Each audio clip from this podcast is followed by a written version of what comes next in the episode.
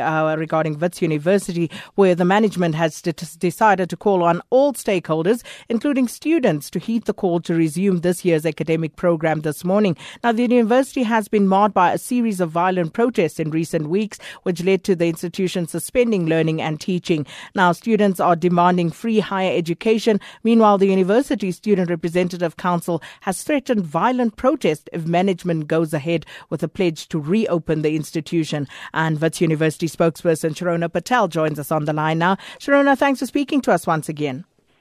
Good morning, Sakina. Thanks for having me. So, what is happening at Wits this morning as we speak? Hi. Um, so we will resume with academic activities today. That's on Monday, um, the 10th of October today. We need to ensure the continuation of our academic program. We believe this is in the best interest of all staff and students. And uh, just looking at what happened last week and all the various meetings that were held, and the students, uh, they came out and threatened violent protest if management actually goes ahead uh, with uh, reopening the institution today. Has there been any meaningful engagement between management and the student representatives uh, since last week? Yes, so I mean, firstly, we can't be held to ransom by uh, students who um, would like to enact violence or intimidate or threaten others. We, we really cannot uh, give in to um, such demands. So there were two meetings last week. Um, there were several in between, but there were two major deals that happened last week, which the students broke. The first one was last weekend, where they agreed to go back to class last Tuesday, provided we had the General Assembly and a few other conditions. However, they they didn't um, they broke that deal. They didn't go back to class on the Tuesday. On Wednesday evening, um, again, we still our mediators. We struck a deal where they agreed to go back to class on uh, Tuesday, which is tomorrow, uh, on Monday, which is today. On Friday morning, again, they uh, broke that deal. They said now they want all universities to be shut until government gives us free education.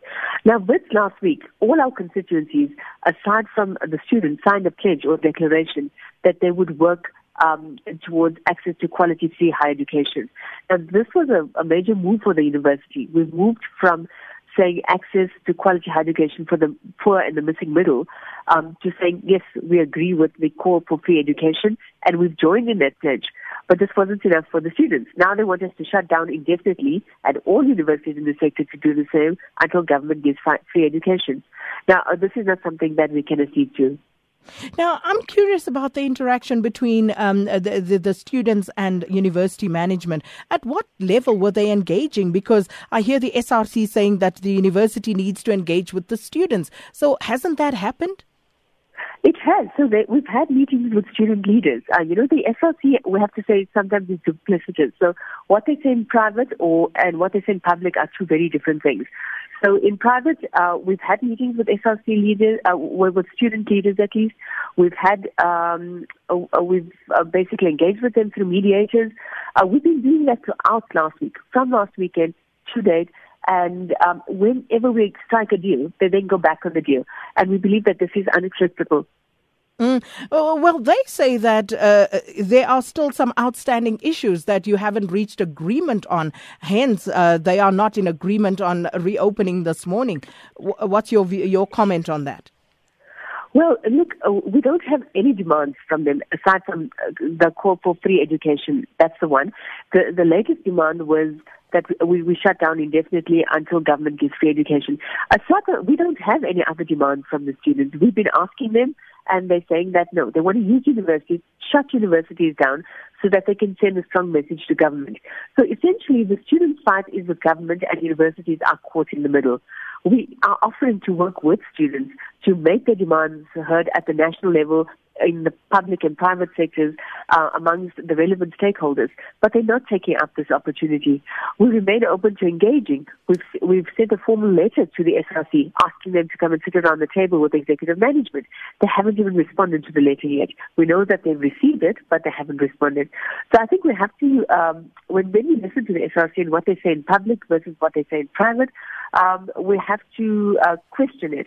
We need to get to the facts. We need to ask them for the evidence of, of what From our side, we condemn all forms of violence, and we are very disappointed that the SRC um, has openly said that there will be violent protests on campus today. We believe that this is um, their intent on creating, uh, on coming to campus and on uh, creating situations which are violent.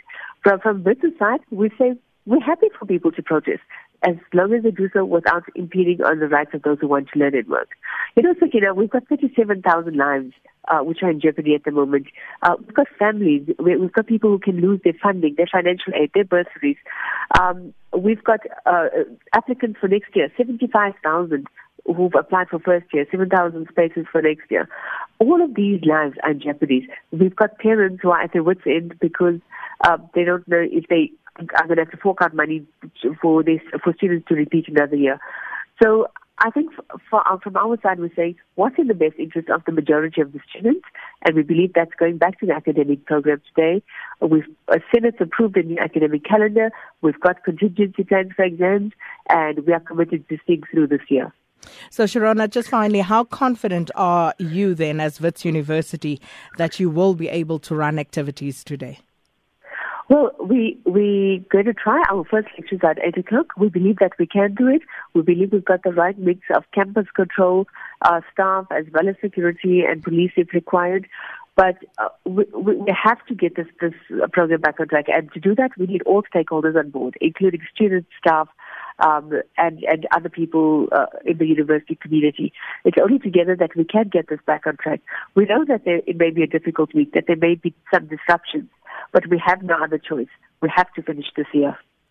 Well, Shirona, we're going to leave it there. Thank you so much, uh, Shirona Patel, University of the Witwatersrand spokesperson. And we'll keep an eye on those developments there because our Forum at 8 discussion.